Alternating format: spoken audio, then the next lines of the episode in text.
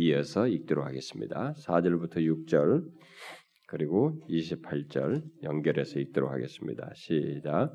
은사는 여러 가지나 성령은 같고 직분은 여러 가지나 주는 같으며 또 사역은 여러 가지나 모든 것을 모든 사람 가운데서 이루시는 하나님은 같으니 하나님이 교회 중에 몇을 세우셨으니 첫째는 사도요, 둘째는 선지자요, 셋째는 교사요, 그 다음은 능력을 행하는 자요, 그 다음은 병 고치는 은사와 서로 돕는 것과 다스리는 것과 각종 방언을 말하는 것이라. 예. 하나 더 보겠습니다. 여러분 뒤에 에베소서 4장을 보면 자, 에베소서 4장 7절, 그 다음에 11절, 12절 이렇게 세절 연결해서 읽어보도록 하십시다. 4장 7절, 11절, 12절 읽겠습니다. 시작. 우리 각 사람에게 그리스도의 선물의 분량대로 은혜를 주셨나니 그가 어떤 사람은 사도로, 어떤 사람은 선지자로, 어떤 사람은 복음 전하는 자로, 어떤 사람은 목사와 교사로 삼으셨으니 이는 성도를 온전하게 하여 봉사일을 하게 하며 그리스도의 몸을 세우려 하심이라. 아, 우리는 아, 지금 이 시간을 통해서 계속적으로 그리스도의 몸인 교회에 대해서 살피고 있습니다. 교회가 이 교회라고 하는 것이 얼마나 신비스럽고 어, 놀라운 것인지 그것을 그리스도의 몸으로 말한 것을 그 주된 내용을 해서 살피고 있습니다. 그래서 지금 최근에 살피고 있는 것은 지난 몇 시간 동안 살핀 것은 그리스도의 몸인 교회가 이게 어떻게 움직이는지 어떻게 각 지체들이 그리스도의 생명을 역동적으로 나타내면서 한 몸 안에서 활동하는지를 살피고 있습니다.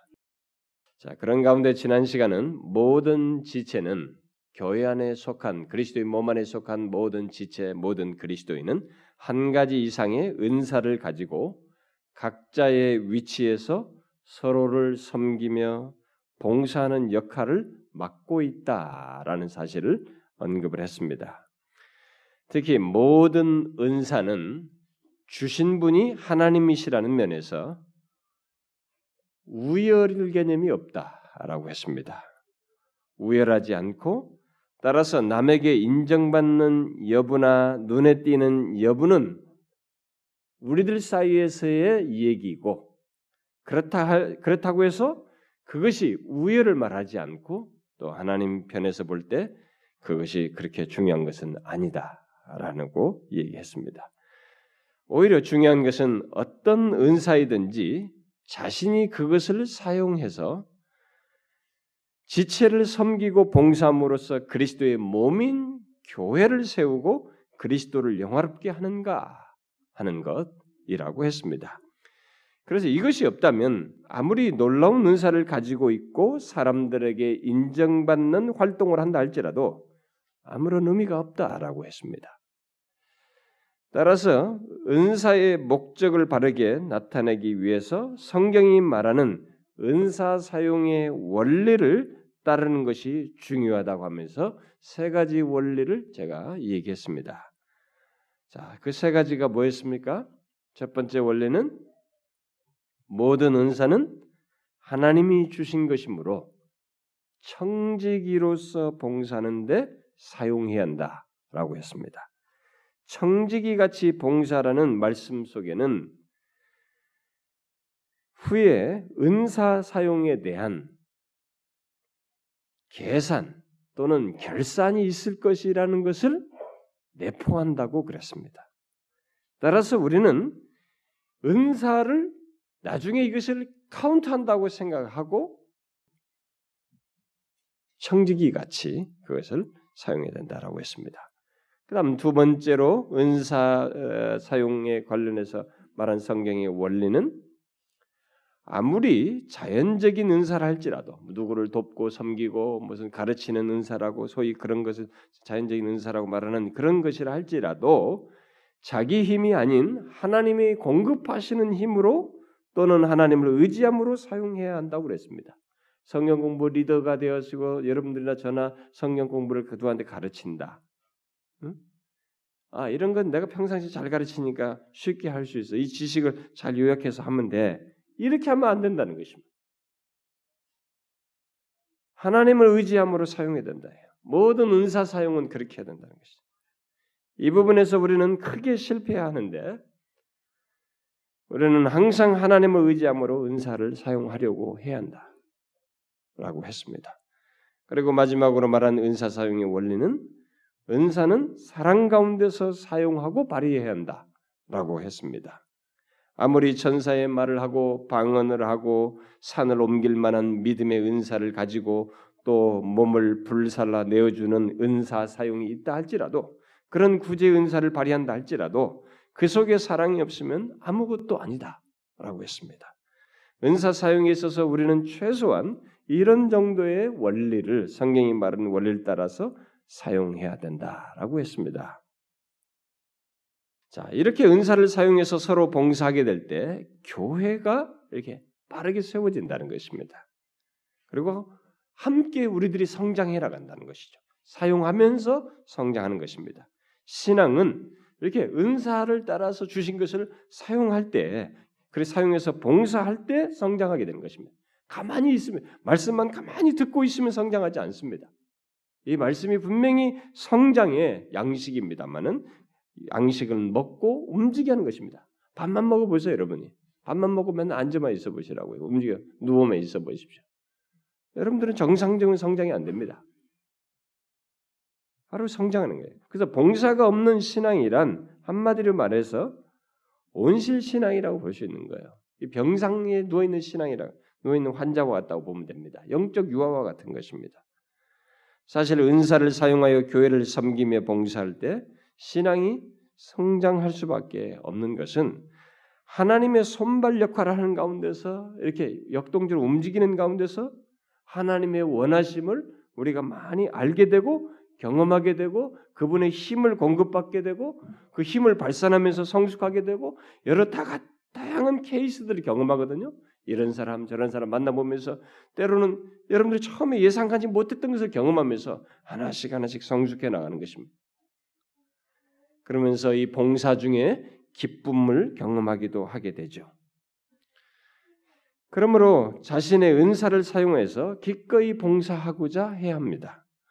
그것을 통해서 주님을 기쁘시게 하기도 하고 또 그렇게 하는 가운데서 아, 우리 자신도 영적으로 성장하기 때문에 이런 여러 가지 유익이 이 사용 은사를 통해서 봉사하게 될 때 생기게 되는 것입니다. 그러면 이제 하나님께서 각 지체들에게 은사를 주어서 서로 봉사하도록 하신 것과 밀접하게 관련된 문제를 이제 연이어서 살펴야 하겠습니다. 그것은 바로 교회 안의 직책 문제입니다. 이 문제는 아직 뭐 교회 안에서 어떤 직책이라도 맞지 않은 사람들이라든가 이 뭐 젊은 사람들 중에 이런 사람들은 아 이런 내용에 대해서 다소 무관한 것처럼 여길지 모릅니다. 그러나 교회 안의 모든 것은 무관하지 않습니다. 여러분들은 제가 직책을 발휘하는 가운데 포함돼서 지금 혜택을 보고 있거나 관계를 갖고 있거나 서로 유익을 얻고 있거나 서로 교통하고 있거나 이런 것이 있기 때문에 우리는 누군가의 직책을 발휘하는 가운데서 서로가 유익을 얻고 혜택을 받고 또 도움을 입으면서 세워져 나가고 있기 때문에 아, 내가 직접적으로 직책을 맡고 있지 않아도 나와 무관하게 생각할 수 없습니다. 우리 모두가 여기에 관련돼 있습니다. 그래서 어떤 사람들에게는 이 문제가 별 관심이 없어 보일지 모르지만 실제적으로 이 문제에 대한 오해로 혼란도 많이 겪고 있고 또 우리들이 잘못된 태도를 취하는 경우도 있기 때문에 이 문제는 교회를 언급하면서 그리스도의 몸인 교회 안에서 일어나는 지체들의 직책을 맡아서 사용하는 이 문제와 연관지어서 생각해 봐야 하기 때문에 덧붙여서 살피려고 합니다. 사실 이것을 고려하지 않고 교회를 말할 수 없고 또 앞으로 우리 교회가 아, 가져야 할 모습을 아, 생각할 때 또 반드시 여러분들이 알고 어, 있어야 하기 때문에 아, 덧붙여서 살피려고 합니다. 오늘 우리가 읽은 이 고린도전서 12장이나 또 에베소서 4장에서 하나님께서 교회 안에 어떤 체계를 두셨다는 것을 말해주고 있습니다. 체계를 두시고 또 질서를 세워서 이렇게 교회를 세우신다고 하는 것을 보게 됩니다. 하나님이 교회 중에 며칠을 세우셨으니 첫째는 사도요, 둘째는 선지자요, 셋째는 교사요라고 말을 하고 있습니다. 또 에베소 4장에서도 그가 어떤 사람은 사도로 어떤 사람은 선지자로 어떤 사람은 복음 전하는 자로 어떤 사람은 목사와 교사로 삼으셨다라고 기록하고 있습니다. 자, 이런 것들은 다 무엇입니까? 하나님께서 주신 직책들입니다. 물론 여기에 언급된 직책들이 교회의 직책 전부를 말하고 있는 것은 아닙니다만 이 밖에도 성경이 다른 곳을 보면 감독, 장로, 집사 등의 직책들을 말하고 있고 또 오늘날 우리들은 우리 교회 안에서도 어떤 리더, 성경 공부 리더든 또 뭐든지 이렇게 우리 나름대로 안에서 맡아서 어떤 직책들을 어, 맡아서 수고를 하고 있습니다. 그런데 이런 직책들과 관련해서 오늘 읽은 말씀에서 강조하고 있는 사실은 이 같은 직책들을 교회 안에 두시는 분이 역시 하나님이시라는 것. 이 직책을 두신 분이 하나님이시라는 사실을 분명히 밝히고 있습니다. 고린도전서에서도 하나님이 교회 중에 며칠을 세우셨으니라고 말하고 있습니다. 하나님이 세우셨어요. 또 에베소서 말씀에서도 그가 어떤 사람을 사도와 선지자라고 이렇게 세웠다고 그가라고 말하면서 하나님이 세우셨다. 근데 마지막에 이 번역상에는 오늘날 번역은 이제 다시 이 개혁 번 다시 개혁한 이 개정한 것에는 각각 목사와 교사를 삼으셨으니라고 했는데 이전 번역이 주셨으니로 돼 있어요. 헬라어 단어는 주셨으니가 문자적인 뜻이에요. 그러니까 그걸 좀 의역한 것 같습니다만 그가 교회에 사도와 선자와 목사와 교사 이런 걸로 주셨다는 것입니다. 하나님이 주셨어요. 하나님이 주어서 세운 것입니다. 결국 하나님께서 각각의 직책을 교회에 주셨다고 분명히 밝힘으로써 이 직책을 주어서 교회를 섬기게 하시는 이가 하나님이시다라고 분명히 밝히고 있습니다. 그렇습니다. 하나님께서는 은사를 주신 것과 똑같이 그와 마찬가지로 직책 또한 자신이 친히 주십니다. 그런데 지난 교회 역사를 보게 되면 그리고 지금까지 교회 내 직책들을 예, 지금까지도 예, 교회 안에 지내오는 이 흐름을 보게 되면 교회 안의 모습을 보게 되면 교회 내 직책들을 무시하는 일들이 계속 있어 왔습니다. 그런 그룹들 특별히 그런 그룹들이 있었죠. 이 직책 같은 것 없이 교회를 구성하자라고 하면서 이 직책에 대한 오용에 대한 반발로 직책 같은 것 없이 교회를 갖고자 하는 또 그런 그룹을 갖고자 하는 소그룹 모임을 가지려는 이런 운동들이 교회 역사 속에 있어 왔고 지금도 있습니다. 그들은 교회 내 어떤 조직이나 체계 그리고 그 안에서 어떤 직책 과 임무를 맡는 것, 직책을 맡는 것 어, 이런 것을 어, 이렇게 어, 통해서 하나님께서 권위를 행사하는 것에 대해서 대단히 이게 반발을 합니다. 음, 이런 것이 뭔가 부정적인 인식들이 있어서 그를 그렇게 합니다. 그래서 오늘날로 말하면은 교회 안에 어떤 목사나 장로, 집사 같은 것이 필요치 않다라고 주장을 합니다. 제가 어떤 한 사람을 통해서 한국의 어떤 음, 그룹을 통해서 제가 알게 됐는데 참 굉장히 신실해 보였습니다. 예, 그런데 그분은 어느 교회에서 장로였던 사람이었는데 이제 거기서 나와가지고 일종의 브레드렌 처치라고 형제 교회를 이렇게, 어, 이렇게 구성해서 있었습니다.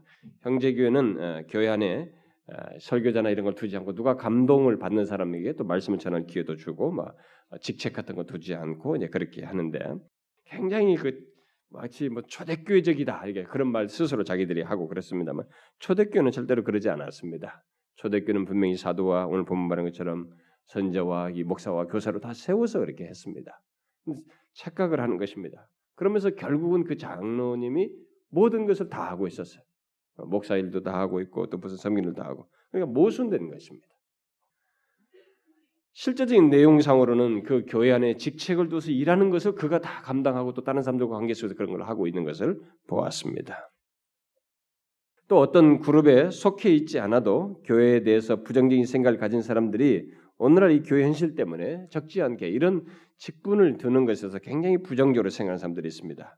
그런 생각을 갖는 사람들은 아마도 교회의 직책 맡은 자들, 곧 교회의 구조나 조직이 바른 모습을 갖지 못한 것에 대한 신물을 느꼈거나 아마 거기서 굉장히 이 교회 직책 가진 자들이 권위를 남용하는 것에 대한 아마 어떤 경험이 있거나 진식이 있어서 그걸 반발해서 아마 그런 태도를 취한 것 같아 보여요. 사실 그런 사람들을 제가 상담도 해보았고 심지어 전화로도 지방에 있는 사람들이 저한테 그런 것으로 인해서 상심해서 전하는 걸 상담도 해보았습니다. 그러나 우리가 어떤 이유를 대든 간에 본문을 통해서 분명히 보게 되는 사실은 교회 안에 직책을 두심으로써 교회와 교회의 이런 구조를 두어 이게 세우시고 교회를 움직이시는 분이 하나님이시라는 것입니다. 이걸 우리가 놓치면 안 되는 것입니다. 따라서 우리들은 현실 속에서 보게 되는 어떤 오류 때문에 하나님께서 교회 안에 직책을 두시고 그들을 통해서 권위를 행사하시며 질서를 유지하시고 일하신다는 사실까지 부정해서는 안 되는 것입니다. 그것은 이 나무에 가지를 칠려다가 그냥 통째로 나무를 그냥 밑둥을 잘라버린 것과 비슷한 것입니다. 오늘날 현실교회에서 문제가 되는 것은 직책의 필요성 유무가 아니라 하나님께서 세우신 직책을 둔 교회의 구조가 교회의 머리 대신 그리스도의 통치를 따라서 제대로 움직이는가의 문제인 것입니다. 이것이 안 돼서 그렇지 필요성 자체가 없는 것은 아니에요. 하나님이 세우신 것입니다. 물론 우리는 오늘 본문에 나오는 이 사도와 선자와 같은 직책을 이제는 더 이상 볼 수가 없습니다. 심지어 복음 전하는 자도 현대적인 용어로 그 용어는 쓸 수 있을지 몰라도 다시 말해서 복음 전하는 어떤 사람들을 지칭하는 것으로 이렇게 말을 할 수는 있어도 신약 성경 이 오늘 본문 읽은 본문에서 말하는 복음 전하는 자 이 신약에서 사용했던 그 개념은 그 대상은 지금 없어요 더 이상. 왜냐하면 초대교에서는 복음 전하는 자는 이 사도행전 8장의 빌립이나 디모데 그리고 디도와 같은 사람 주로 그런 사람들 지칭했거든요. 그들은 주, 주, 자주 이 사도들을 수행하면서 설교도 하고 직분을 임명하기도 하고 권징을 시행하는 일을 도왔던 사람들입니다. 그러니까 그들은 사도들이 직접 임명한 사람들이고 사도들을 대역했었던 사람들이었던 것이죠. 네, 그런 면에서 오늘날 우리들이 복음 전하는 자라고 말하는 것과는 다른 내용들을 그들이 가지고 있었어요. 따라서 그런 직책은 더 이상 없다고 말하셨습니다. 그런데 이 1990년대 후반 중반 이후부터 이 피터 와그너라는 사람에 의해서 신사도 개혁 운동이라는 것이 주창돼 가지고 예, 다시 이 오늘 에베소서 4장 11절에 이 그가 뭐 사도와 선자로 세우는 일이 지금도 계속된다고 하면서 사도를 다 임명하고 있습니다. 그래서 우리나라에도 그가 와서 임명한 사도가 여러 명 있습니다. 또 선자로 임명한 사람도 여러 가 있습니다. 그래서 그들이 막 예언을 쏟아놓습니다. 그 성경만 가지고도 충분한 얘기를 돈 잘 벌게 하는 것이라는 이런 이런 것을 예언처럼 하고 있어요. 그런 예언은 저도 합니다. 뭐 3년 뒤에는 좀 괜찮아질 거예요. 뭐 이런 한 3년까지는 힘들겠으나 5년쯤에는 아주 좋아질 겁니다. 이 정도는 저도 할 수 있습니다. 그게 프로이드가 치료했던 사람들의 사람들 손님들 중에 그런 사람들이 몇 사람 있었던 거죠. 그래 이 성경에서 분명히 사도회를 규정했습니다. 예수 그리스도의 부활까지 목격하고 어떤 자격을 주어서 가론 유다의 자리를 대신한 마띠아를 뽑았습니다. 어쨌든 우리가 이런 것에서 어, 우리가 이 시간에 생각해야 할 사실은 하나님께서 교회 안에 직책들을 세우셨고 그들을 통해서 하나님 자신의 권위를 행사하시며 교회의 질서를 잡으시고 교회 안에서 역사하신다는 사실을 우리가 이렇게 세우신 오늘 본문의 기록을 통해서 분명하게 보게 되는 것입니다. 우리가 주목할 것은 바로 그겁니다. 하나님께서는 교회에 직책을 두어서 그들을 통해서 교회를 세우신다는 것입니다. 오늘 본문의 이 목사와 교사는 거의 같은 의미로 어, 의미라고 할 수가 있는데 이 교사는 오늘 같은 교사가 아닙니다. 그때 당시 이게 말씀을 가르치는 예, 그런 교사였는데 그 외에도 바울은 빌립보 어, 교회에 편지를 하면서 서두에 이런 말을 밝히죠. 그리스도의 예수의 종 바울과 디모데는 그리스도 예수 안에서 빌립보에 사는 모든 어, 성도와 또한 감독들과 집사들에게 편지한다. 이렇게 말하면서 교회 안에 그런 직분들을 통해서 빌립보 교회가 세워지고 움직이고 있다는 것을 시사하고 있습니다. 또 사도행전 20장을 보면 바울이 에베소 교회 장로들을 청하여서 당부하는 내용을 보게 됩니다. 이렇게 하나님께서는 초대교회 때부터 교회 안에 직책을 두어서 그리스도의 몸인 교회를 움직이도록 하시는 일을 해왔죠. 따라서 우리는 우리가 지금까지 살펴오고 있는 교회 활동 또는 이런 생활과 연관지어서 이 직책 문제를 반드시 살펴야 합니다. 그래서 여러분들이 앞으로 자기가 어떤 거 하나라도 맡아서라도 교회에서 섬길 때 그 직책의 직책을 어떤 차원에서 이해하고 또 다른 사람의 직책을 어떻게 우리가 이해하면서 섬겨야 되는지를 어, 오늘 말씀을 통해서 알고 여러분도 말씀에 따라 그 직책을 사용하는 어, 감당하는 그런 일이 있어야 된다고 봅니다. 그런 맥락에서 우리가 먼저 생각해야 할 것은 교회 안에 세워진 직책과 세상의 단체 속에서 있는 단체들이 가지고 있는 직책과의 구분입니다. 이것은 분명히 다릅니다. 교회 안에서의 직책과 세상에서 이 단체들 가운데서 있는 어떤 직책 맡는 것과는 다릅니다. 많은 사람들이 이것을 오해함으로써 교회 직책을 어떤 개인적이고 어떤 세상적인 차원에서 이게 직책을 수행하는 사람들이 있습니다. 왜냐하면 세상에서 우리가 자기 직책 맡으면 뭐 맡았을 때 이렇게 하던 방식이 있거든요.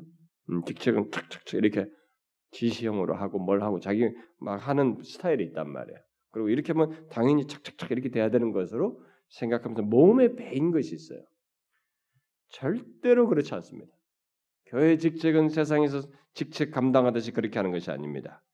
교회의 직책의 직제 구조는 세상의 그런 직책이나 조직과 외면상으로 설사 비슷해 보일 수 있어요. 용어를 비슷한 용어를 혹시 쓸지도 모르겠습니다. 그렇다 할지라도 그런 직책을 편성하는 방식이라든가 어떤 유지하는 방식이 완전히 다릅니다. 세상의 조직과 이 그 안에서의 갖는 직책은 대체적으로 이 높고 낮음 상하 개념이 있어요. 상하 개념이 있고 상하 개념 속에서 이렇게 모든 일을 제시하고 하는 일이 있습니다. 또 조직을 유지하는 방식이나 원리가 유기적이지가 않습니다. 어? 이렇게 서로가 몸에 이 몸의 각 장기들이 알아서 자, 자, 기 기능을 움직이듯이 막 자발적으로 이렇게 막 무엇 어떤 생명력에서 움직이는 그런 기능이 아니에요. 기계적이고 하향적입니다. 그러나 교회 구조는 전혀 그렇지 않습니다. 소위 리더십을 발휘하는 직책을 맡은 사람이 있다 할지라도 예를 들어서 장로교로 말하면 목사와 장로들 또 감독교로 말하면 목사들로 구성된 감독들이 있다 할지라도 그 직책들은 결코 교회 안에서 높음을 시사하지 않습니다. 높음을 나타내는 직책들이 아닙니다. 그렇게 생각하는 버릇부터 우리가 고쳐야 되는 것입니다. 그럼에도 불구하고 많은 사람들이 직장이나 군대에서처럼 어떤 높고 낮음의 의미를 교회 직책에다가 이렇게 부여해요. 교회 직책에서 그런 것을 은근히 기대합니다. 또 그렇게 행사해요. 그러나 교회 직책, 직분과 직책들 속에는 그런 의미가 하나도 없습니다, 여러분. 하나도 없어요. 오히려 교회 모든 직책은 그리스도의 권위에 순종하는 직책들이에요. 무슨 직책이든지 마찬가지입니다. 다 그리스도의 권위에 순종하는 직책들입니다. 그러니까 교회 안에 직책들을 두어서 통치하시는 분은 오직 예수 그리스도 뿐이시고 그 밖에 모든 사람은 그의 권위 아래서 그의 명령을 따라서 수행하는 자들입니다. 목사든 장로든 누구든 권사든 집사든 뭐 세워진 자도 다 그 권위에 순종하는 것에서 뭘 하는 것이에요. 하고 실제로 그렇습니다. 설사 리더의 직책을 앞서서 맡고 있다 할지라도 그는 예수 그리스도의 권위에 귀속되어 있습니다. 물론 그리스도의 권위는 직책을 맡은 자들을 통해서 구체적이고 현실적으로 시행되지요. 주님께서 교회 안에 세우신 이 사도나 선제나 복음전하나 목사나 교사 그리고 장로나 집사들을 통해서 자신의 권세를 구체적으로 나타내시고 질서를 잡으시고 일을 행하시는 이런 일을 하십니다. 그러나 이것이 모두 다 머리 대신 그리스도의 권위 아래 순종하는 가운데서 이루어져요. 그 모든 직책들이. 그러므로 교회에 세워진 직분들을 통해서 행해지는 모든 권위는 자신들의 것이 아니고 독자적인 것도 아니라는 것을 모두가 알아야 됩니다. 직책 맡은 자부터 그것을 알아야 돼요. 이 권위는 자기 것이 아니에요. 독자적이지도 않습니다. 교회 안의 모든 권위는 그리스도께 의존되어 있습니다. 그래서 주님은 지상에서 자신의 이름으로 이루어질 일들을 하늘에서도 이루어질 것으로 얘기한 것입니다. 권징에 대해서 말하면서 특별히 그걸 얘기를 했죠. 네 형제가 죄를 범하거든 가서 너와 그 사람과만 상대하여 권고하라. 만일 들으면 네가 네 형제들을 얻을 것이요 만일 듣지 않거든 한두 사람을 데리고 가서 두세 증인의 입으로 날마다 확증하게 하라. 만일 그들이 말도 듣지 않거든 교회 말하고 교회 말도 듣지 않거든 이방인과 세리같이 여기라. 이렇게 권징에 대한 말씀을 하신 다음에 다음 같은 말을 덧붙입니다. 바로 교회를 통해서 자신의 권위를 나타내는 말을 덧붙이죠. 진실로 너에게 이르노니 무엇이든지 너희가 땅에서 매면 하늘에서도 매일 것이요 무엇이든지 땅에서 풀면 하늘에서도 풀리라.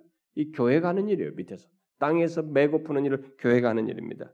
주님은 하늘 보좌에서 자신의 권위를 이런 식으로 바로 교회를 통해서 행사한다는 것을 말씀하시고 있습니다. 물론 교회의 권위, 권위가 구체적으로 이 직책 맡은 자들 통해서 행사된다는 것을 오용한 사례들이 있습니다. 물론 이게 인간들이 실수도 하고 오용도 한 사례가 있어요. 특별히 오용한 사례는 가톨릭이 그랬습니다. 이 오용 속에는 항상 하나님의 말씀에 충실하지 않은 것이 있었어요. 로마 가톨릭 교회는 이 같은 말씀을 남용해 가지고 파면을 남발했고 하나님의 권위를 권위로 모든 사람을 파면하는 이런 일을 했고 하나님의 말씀이 무엇인가 더해서 빼, 더하고 빼므로써 자신들의 그런 행동을 정당화했습니다. 그러나 교회의 권위는 직책 만든 자들을 통해서 구체적으로 시행될 때 교회 전체를 대표한 것이어야 할 뿐만 아니라 철저하게 하나님의 말씀 안에서 행해져야 됩니다. 성경에도 없는 것을 만들어내어서 그리스도의 권위를 운운하는 것은 거짓된 것입니다. 교황이라고 하는 그런 직책은 하나님과 중보적인 자리에 있는 그런 직책은 성경에도 없어요. 그런 걸 만들어서 권위를 행사하는 거고 그리고 거기에 대해서 모두가 굴복해야 되는 것으로 그 말이 거의 성경과 동등한 권위를 갖는 것처럼 말하는 것은 아닌 것입니다. 그러므로 교회의 직책 맡은 자들이 그리스도의 권위를 나타내는 데 있어서 가장 중요시 할 것은 하나님의 말씀 안에서 권위를 행사하는 것입니다. 사적인 동기나 목적 그리고 하나님의 말씀을 거스린 권위 행사는 그리스도의 권위도 아닐 뿐만 아니라 그리스도의 권위를 남용하는 것입니다. 로마 카톨릭은 이런 잘못을 많이 범했습니다. 그래서 자신들의 행동을 정당화하기 위해서 교회가 말씀보다 위에 있는 것으로 왜냐하면 교회가 하나님의 말씀을 주관한다고 해석할 권한이 있다고 말함으로써 그런 식의 논리를 폈습니다. 그것은 성경의 성경에 따른 행동이라기보다는 자신들이 만든 전통의 산물인 것입니다. 그것이 카톨릭의 결정적인 잘못 중의 하나예요. 아닙니다. 교회가 하나님의 말씀을 다스리는 것이 아니라 하나님의 말씀이 교회를 다스리는 것이. 따라서 만일 현실 교회가 곧 교회 리더 그룹이 말씀에 위배되는 것을 명령한다면 우리는 그것을 불순종할 양심의 자유를 가지고 있는 것입니다. 교회는 결코 말씀의 범위를 넘어가서는 안 되는 것입니다. 교회의 권세는 오직 그리스도의 말씀 안에서예요. 그 말은 교회의 직책 맡은 자들이 그리스도의 권위를 대하는 것이 바로 그렇다는 것입니다. 그리스도를 대행하는 것이 바로 그렇다는 거죠. 곧 하나님의 말씀 안에서 나타나는 것이어야 한다는 것입니다. 이런 사실을 생각하게 될 때 교회의 직책 맡은 자들은 목사든 장로든 집사든 권사든 자신들의 모든 사역과 행동이 항상 하나님의 말씀 안에서 하는 것이어야 하기 때문에 하나님의 말씀 안에서 제한을 받아야 됩니다. 이게 하나님 말씀에 맞는가? 하나님의 말씀을 따르는 것인가라는 것을 물어야 됩니다. 어떤 제안을 해도 마찬가지입니다. 어떤 사람들이 교회 직분을 맡으면 제안을 합니다. 특별히 이 교회에서 이제 장로교회는 이 목사와 장로에 의해서 나중에 이것이 중요한 결정을 합니다. 그러면 여기 장로 된 사람이든 목사든 간에 여기서 어떤 것을 제안하는 거예요. 교회에다 뭐 이런 걸 합시다. 이 제안하고 어떤 결정에 참여할 때 이게 하나님의 말씀 안에서 하는 것이냐. 진리 안에서 자신의 양심에 거리낌이 없는 문제 가운데 하고 있느냐. 이걸 물어야 되는 것입니다.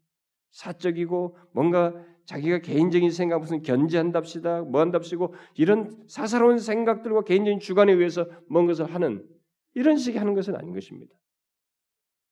가끔 이런 얘기를 합니다. 요즘 한국 교회는 그런 게 비일비재합니다. 아, 이 목사가 이게 혼자 일방적으로 하지 못하게 해서 장로들이 교회 직분자들이 목사를 견제하기 위해서 당신이 가서 잘 견제하면서 그 사역을 감당해야 돼. 이 장로나 권사들이나 뭐 집사들이 그런 얘기를 성도들 합니다. 무슨 소리 하는 겁니까? 무슨 견제예요? 견제라는 동기가 도대체 어디서 나온 것입니까? 그리고 목사는 왜 견제받을 일을 하는 것입니까? 그건 아니에요, 여러분. 이게 지금 세상의 시스템, 세상의 마인드 무슨 정당 정치에서 하는 써먹는 이 그 의회가 이 행정부를 이렇게 견제하는 그런 노래를 가지고 교회 들어와서 지금 써먹는 것입니다. 이건 아니에요. 목사든 장로든 누구든지 그리스도의 권위에 다 따라야 되고 그 말씀 안에서 자신들의 직책을 감당해야 됩니다. 어떤 제안을 하나 하더라도 어떤 결정이 이르더라도 하나님의 말씀 안에서 벗어나지 않는 범준에서 해야 되는 거예요. 교회를 바르게 세운다는 그 동기 아래서 해야 되는 것입니다. 교회를 이끄는 자리에 있으면서 그리스도께서 기뻐하시는지 여부를 생각지도 않고 하나님의 말씀과도 상관도 없고 하나님의 마음과 뜻을 고려하지도 않고 이렇게 합시다, 저렇게 합시다. 꼭 이렇게 해야 됩니까? 요즘 같은 시대에 꼭 이렇게 해야 되겠어요? 이렇게 털을 다는 것은 바람직하지 않은 거예요. 하나님의 말씀 안에서 긍정이든 부정이든 하나님 말씀 안에서 해야 됩니다. 하나님이 기뻐하실까를 묻는 가운데서 해야 돼요. 모든 직분을 못 조그마한 걸 하나 맡아서 할 때는 하나님의 마음과 뜻을 헤아려야 됩니다. 주님의 말씀이 주께서 의도하시는 바가 무엇인지를 헤아리는 가운데서 해야 돼요. 그런 것도 고려하지 않고 이럽시다 저럽시다 이렇게 안 되고 저러다 안 되고 이렇게 말하는 사람들은 자신들을 통해서 그리스도의 권위가 행사되는 것을 지금 알지 못하고 남용하고 있는 것입니다. 오늘날 현실 교회의 큰 문제 중에 하나가 있다면 그것은 교회 안에 직책 맡은 사람들이 이런 사실을 알지 못하고 자신의 경험과 생각의 근거에서 교회를 하려고 한다는 거예요. 응? 밖에서 경험이 있잖아요. 그, 그 경험을 가지고 자꾸 하려고 한다는 것입니다. 그것은 하나님이 주신 직책을 잘 감당하지 못할 뿐만 아니라 오히려 교회를 어렵게 할 수 있어요. 교회의 권세는 말씀 안에서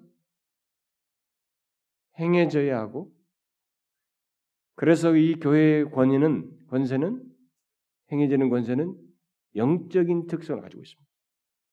세상에서는 그냥 외적인 것밖에 없지만 교회 안에서 행해지는 이 권세는 특성 자체가 영적인 권이에요. 그러므로 교회 안에서는 자신에게 있는 모든 능력과 은사와 모든 지식과 경험 이런 경험들 내 중심적으로가 아니라 철저하게 하나님의 말씀 안에서 곧 하나님의 뜻을 쫓아서 발휘해야 합니다. 그것이 바로 주님께서 직책 맡은 자들을 세워서 하시고자 하는 것이고 자신의 권위를 나타내시는 방식이에요. 주님께서 교회 교회에게 말할 때 이 땅에서 매면 하늘에서도 매일 것이고 이 땅에서 풀면 하늘에서도 풀릴 것이라고 말씀하신 것을 생각하게 될 때 이 교회 건세는 가벼운 게 아닙니다. 하늘의 권세를 가지고 있어요. 이 세상에 어느 집단이 가지고 있지 않는 권세를 가지고 있습니다. 이 세상의 집단들이 가지고 있는 어떤 물리적인 권세나 능력보다도 더 탁월한 권세를 가지고 있습니다. 사람들은 일반적으로 국가나 직장이나 군대와 같은 곳에서 발휘되는 권세가 더 강력해 보여요. 눈으로 보면은 이게 더 억압적이고 말이죠. 더 유효해 보입니다. 직접적으로 착착 진행되니까. 여기서는 느슨합니다. 어? 직책을 감당하는 데서 이 권위, 권위를 따라서 하는 데서 이건 느슨해 보여요. 그러나 여러분, 그 우리가 잘못하는 것입니다. 그렇지 않아요. 그런 세상적인 개념을 갖다 보니까 교회의 권세에 대해서 사람들이 우습게 여기고 가볍게 여기지만 주님은 전혀 다르게 말씀하십니다. 주님은 오히려 교회의 권세보다 더 강력하고 확실한 권세가 없다는 사실을 우리에게 말해주고 있습니다. 주님은 교회에게 천국 열쇠를 주시면서 산자와 죽은 자를 심판할 자신의 권위를 대표하게 했어요. 이 땅에 있는 동안. 바로 이 내용은 이 내용을 카톨릭이 남용했습니다만 그들은 성경을 이탈해서 그 권세를 남용한 것이고 주님은 교회가 성경 안에서 권세를 발휘하는 한 그 교회에 의해서 바로 산자와 죽은 자를 심판하시는 자신의 권세를 대표하는 것으로 말씀하셨습니다. 그러므로 우리들은 모두 성경 안에서 행사되는 교회의 권위를 존중하고 순종해야 됩니다. 죄 지은 자는 교회의 권위를 가지고 권면하고 다스리는 것을 따라서 돌이키고 회개해야 돼요. 이걸 얕잡아 보면 안 됩니다. 상사 앞에서는 꼼짝도 못하면서 그것은 더 실제적으로 보이고 죄 지은 자를 권면하면서 주님께 돌이키라고 권면하는 이 교회의 권위를 발휘해서 하는 것을 우습게 여긴다. 그렇게 하면서 교정하려고 하는 돌이키도록 하려고 하는 것을 피한다. 그건 아닌 것입니다. 그런 식으로 거부하게 되면 그런 교제 그리스도의 몸 안의 교제에서 스스로를 배제시키는 것입니다. 또 이 하나님께서 교회에 세우신 직책과 관련해서 우리가 생각해야 할 것이 있는데 그것은 직책의 용도입니다. 이게 무엇입니까? 그것은 은사와 마찬가지로 직책의 용도는 섬기기 위한 것이라는 사실입니다. 교회 안에 허락되는 모든 직책은 섬기기 위한 것이 지배 개념이 전혀 없습니다. 지배 개념이 없어요. 오직 섬기기 위해서 하나님께서 주신 것입니다. 바로 주님과 그의 교회, 곧 그의 백성을 섬기기 위해서 직책을 허락하신 것입니다. 그러나 우리 조국 교회는 이 부분에 대해서 많은 부족을 드러내고 있습니다.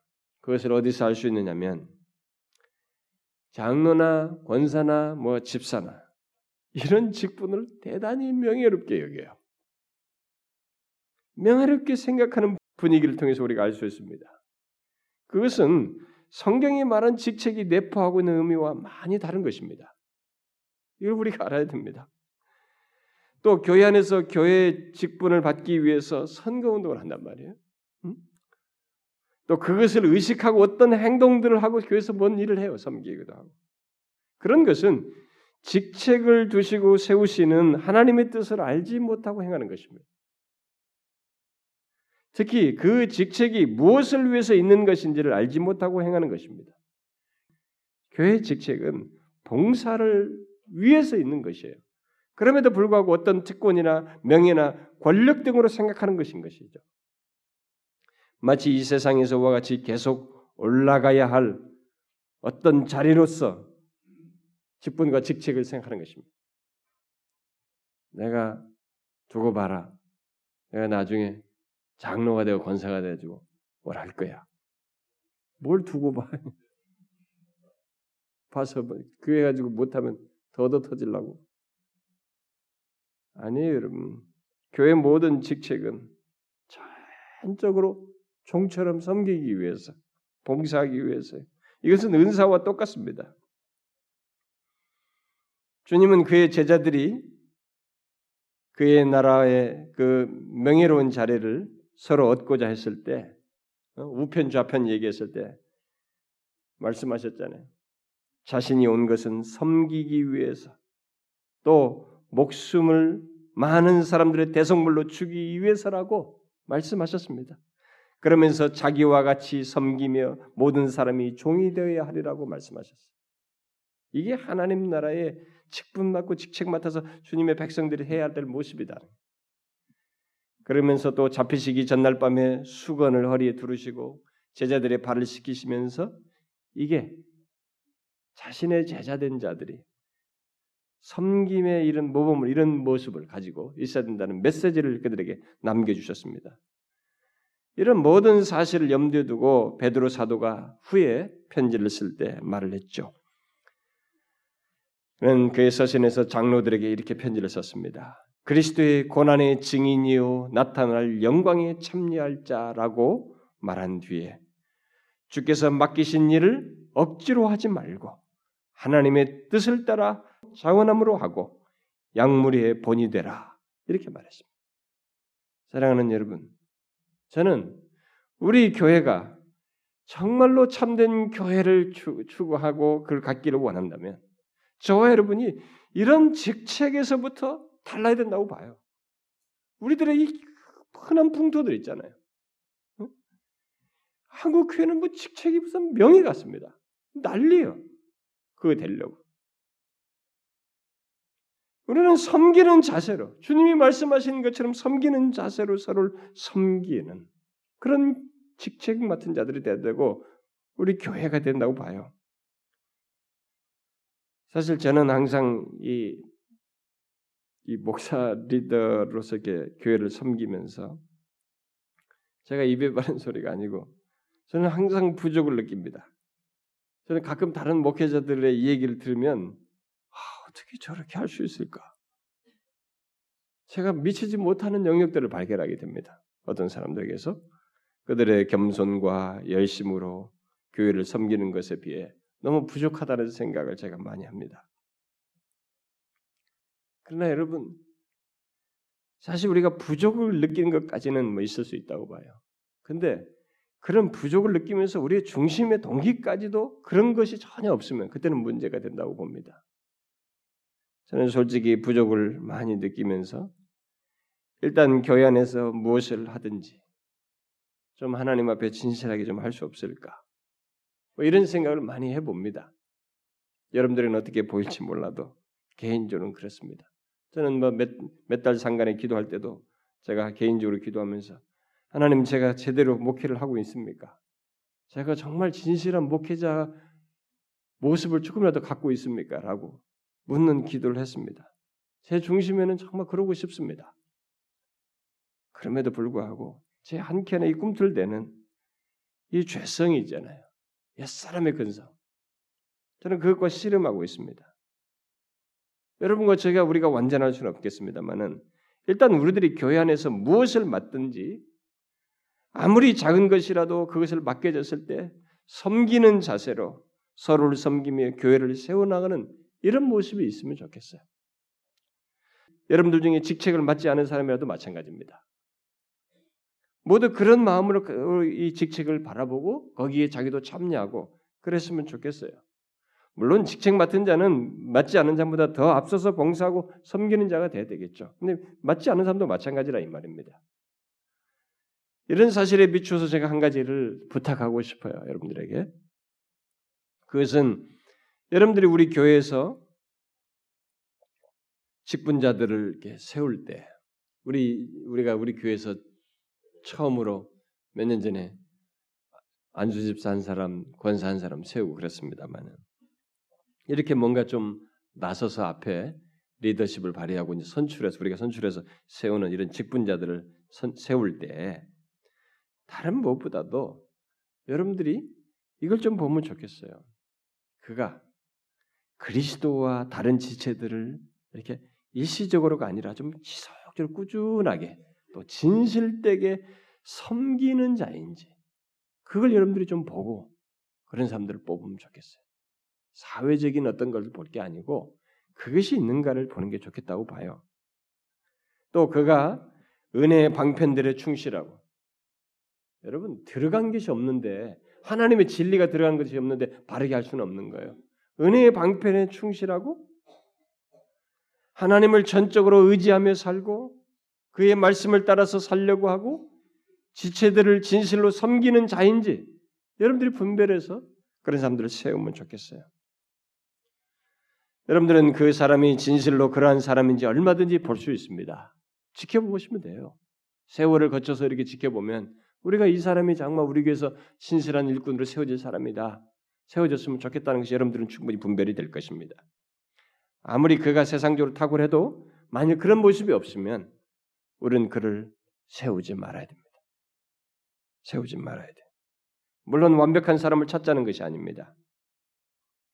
당연히 그런 사람은 없습니다. 그러나 우리는 설사 부족이 있다 할지라도 진심으로 그러려고 하는 사람을 분별해야 돼. 그런 사람들을 세워야 된다는 것입니다. 우리 교회에서 일할 일꾼들, 그 장로든 뭐 안수집사든 권사들은 저와 함께 교회를 세우고 다른 지체들을 잘 섬기는 자로 세우는 그래서 그런 사람들이 세워서 세워져서 아 정말 이렇게 일꾼들은 교회를 섬기는구나 영혼들을 잘 섬기는구나 저들을 사랑하는구나 이런 것을 우리가 전통으로 가지면 좋겠어요. 우리 교회 전통으로. 사실 우리 교회에서 이런 식의 의도를 가지고 직분을 세우게 되면 우리는 좀 유별난 교회가 될지도 몰라요. 왜냐하면 오늘날 교회는 직분이 그렇게 세워지지 않거든요. 여러분도 알다시피 너무 큰 교회는 누가 누군지도 모릅니다. 그러니까 이 사진과 함께 밑에 프로필이 탁 있습니다. 이 사람이 어떤 사람인지. 그럼 이게 뭔가 이게 좀 괜찮은 뭐 거창해 보이면 보고 찍는 거야. 그 전혀 이게 안 되는 것입니다. 물론 그러기 위해서 선출 위원들이 당연에서 뽑고 뭐 선출하는 이것도 있고 대상 기본 대상으로 먼저 추천한 대상으로 그런 것도 하지만 그러나 뽑는 사람들이 모르는 거야. 그리고 심지어 요즘은 어떤 교회들은 어지간한 교회들은 그냥 이 사람을 교회에다 붙잡아 두려고 빨리 직분을 줘버려요. 권사, 장로, 안수집 다 시켜버립니다. 그래서 큰 교회 직분자도 못 믿겠고 요즘은 별로 신빙성이 없어 보이고요. 그리고 조그마한 교회에서 후닥닥 무슨 직분 받은 사람도 못 믿어요. 우리 교 우리 노예 어떤 장 목사님이 와서 지난번에 임직하면서 하늘 영광교회에서 직분자는 이거 뭐 되게 어렵다고 여기서 직분 받으려면 굉장히 되겠다고 그런 얘기를 하고 하셨어요. 저는 뭐 그런 그런 얘기를 좋은 얘기를 뭐 듣고 싶은 게 아니고 우리가 조금이라도 성경에 따라서 좀 직분을 직분이 이렇게 중대한 의미를 가지고 있으니까 성경대로 우리는 좀 그랬으면 좋겠어요.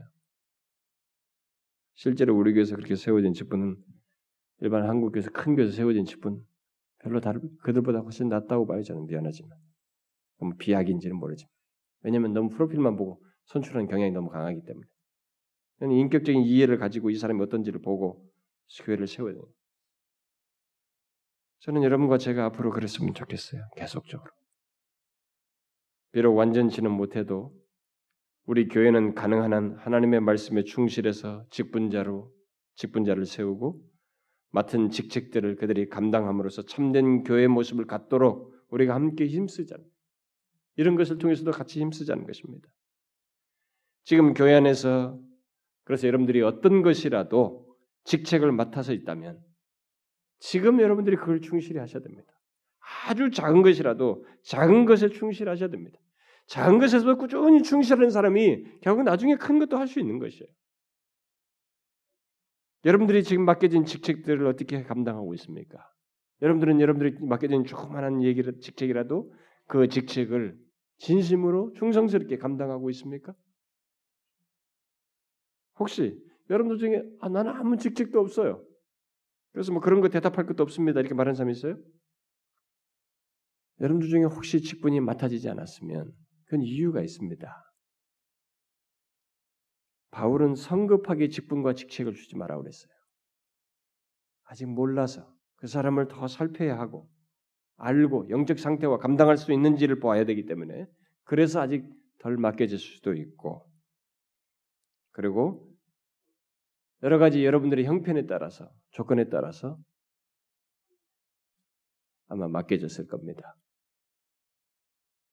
반발로 나는 그래 나는 직책 별로 감당하고 싶지도 않아. 이렇게 해서도 안 됩니다.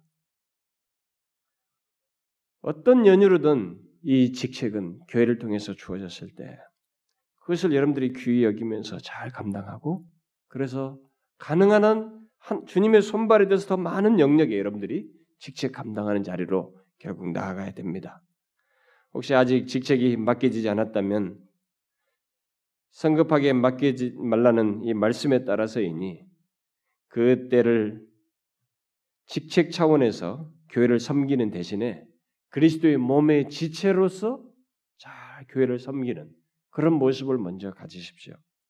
아직 그런 상태가 아니라면 가능한 한 많이 여러분들이 참여를 하시면 됩니다. 교회에서 스스로 자발적으로 많은 교제와 하는 일들을 감당하시면 됩니다. 그렇게 함으로써 여러분의 마음을 열면 그 사람은 최상의 섬김이에요. 최상의 섬김을 교회 하는 것입니다. 왜냐하면 아무 직책도 맡지 않는데 뭔가 자기가 자꾸 참여하면 이것이 교회에 큰 도움이 돼요. 교회 안에서 제일 어려운 것이 뭐냐면 아직 이 사람에 대해서 잘 모르는데 이 모르는 사람에 가서 다가가는 것이거든요. 다가가서 뭔가를 뭘 맡긴다든가 뭐 시키는 이게 쉽지가 않습니다. 당사자가 열지 않으면 우리가 다가가서 말하기가 어려워. 근데 자기가 스스로 참여한단 말이에요. 우리 교회 지금 몇 사람들은 온 지 얼마 되지 않는데 자기가 막 모든 걸 자발적으로 참여한 사람들이 있어요. 그 사람은 마치 우리 교회 한 몇 년 같이 있는 사람처럼 여겨집니다. 그만큼 깊이 들어오는 거죠. 여러분이 마음을 여셔야 됩니다. 교회를 오래 다녀도 계속 예배만 드리고 싹 빠져고 참여를 안 하면 여러분들은 계속 오랜 세월 동안 외인처럼 보내게 돼요. 그러면서 탓하죠. 왜 교회가 너무 이게 음? 아직까지도 나는 교회 뭐 외인 같고 어두고도 근데 여러분 교회의 잘못도 분명히 있을 것입니다. 그러나 여러분 대체적으로 그렇게 하는 사람들은 당사자에게 책임이 있어요. 여러분이 마음을 여셔야 됩니다. 기회가 주어지는 대로 여러분들이 깊이 참여해야 됩니다.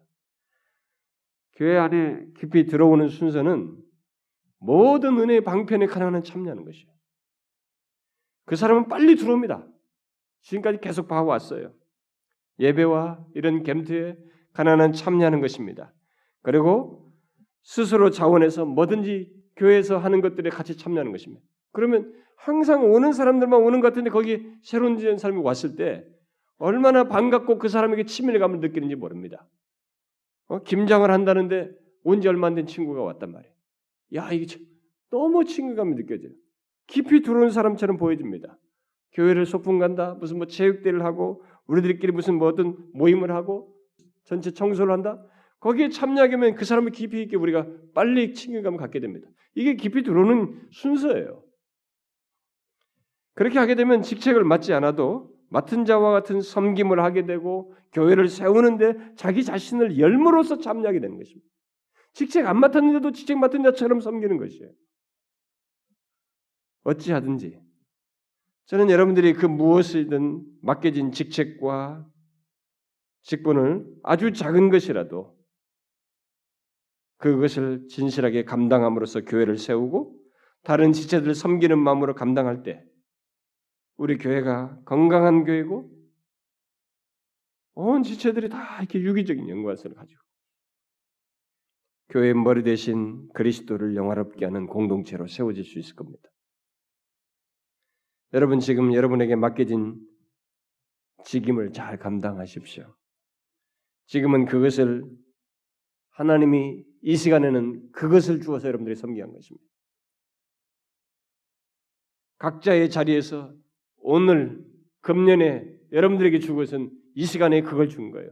내년은 내년 얘기입니다. 내년은 하나님이 우리에게 생명도 주셔야 되고 여건도 주시는 가운데서 허락하실 것이에요. 현재 주어진 것을 잘 감당하면서 수고를 하십시오.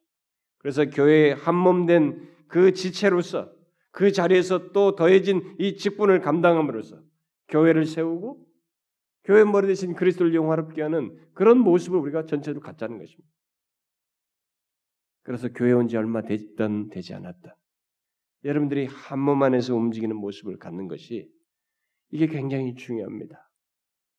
사랑하는 지체 여러분, 우리가 온전한 교회를 세우고 건강한 교회 모습을 가지려면 여러분 개개인이 다 그렇게 참여하셔야 됩니다.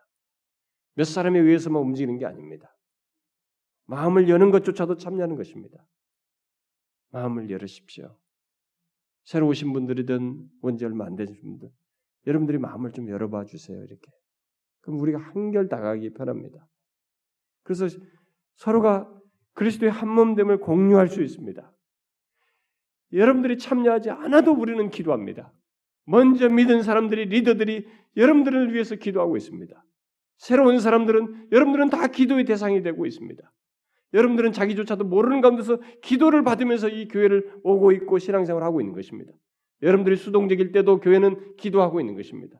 리더들은 기도하고 있습니다. 이제 여러분 자신들을 여십시오. 마음을 열어서 직책 맡은 자 못지않게 이렇게 자기를 참여시키십시오. 그러면 우리 교회가 굉장히 활기찹니다. 앞으로 우리가 직분을 세우는 데서나 이 모든 것에서 가능한 한 성경적임이 되면 좋겠어요. 오늘 하는 이 직분도 거의 매매 수준입니다. 장로가 되려면 돈이 얼마가 있어야 되고 권사가 되려면 얼마가 있어야 되고 이게 전통이 됐습니다. 무슨 소리 하는 거예요? 직분자들이 하나님 앞에 헌상한다면 모르겠으나 자신들이 임증받으면서 감사하면서 헌상한다면 모르겠으나 그걸 어떻게 정례화하는지 모르겠어요. 그럴 수 없어요. 분명한 마음 하나 갖는 것입니다. 이제부터 내가 내 자신을 주의 주, 주대심을 인정하며 내 자신을 전적으로 드립니다. 섬기겠습니다. 종처럼 섬기겠습니다. 이거예요. 이것이 세워지는 직분자들에게 가져야 할 최고의 내용입니다. 우리는 그런 차원에서 세우고 따르고 서로를 돕고 교제하고 그런 건강한 교회 모습을 갖기를 소원합니다. 앞으로 그걸 염두에 두고 일꾼들을 세우시고 여러분도 참여하십시오. 기도하겠습니다. 하나님 아버지, 주님께서 교회를 이 땅에 세우시고 또 그 교회 안에 우리들을 두시고 그냥 우리를 막연하게 한 그룹 안에 묶여서 있는 것이 아니라 유기적인 그리스도의 한 몸으로서 움직이고 그 가운데 영적으로 성장하고 세워나가며 우리의 구원 이후의 모든 삶을 갖게 하신 것. 이런 하나님의 의도 속에서 직분도 주시고 직책을 맡겨서 이렇게 섬기게 하시는데 주님이여 우리에게 맡겨진 이 직책들을 정말 종처럼 청지기처럼 잘 감당하며 섬기게 하여 주시옵소서. 그래서 어찌하든지 다른 영혼들을 잘 섬기고 세우는 가운데 한 몸됨을 지키며 교회 머리 대신 그리스도를 영화롭게 하는 우리들이 되게 하여 주옵소서. 주여 이 대세가 세상이 이 교회의 직책을 다 세상적인 개념으로 보고 있습니다. 결코 높아지는 것이 아니라 오히려 더 낮추는 것이고 섬기기 위한 것인 줄 알고 우리가 그런 사람들을 일꾼으로 세우며 또 각자도 그런 마음으로 교회를 섬기는 그런 아름다운 교회 모습을 우리로 하여금 갖게 하여 주옵소서.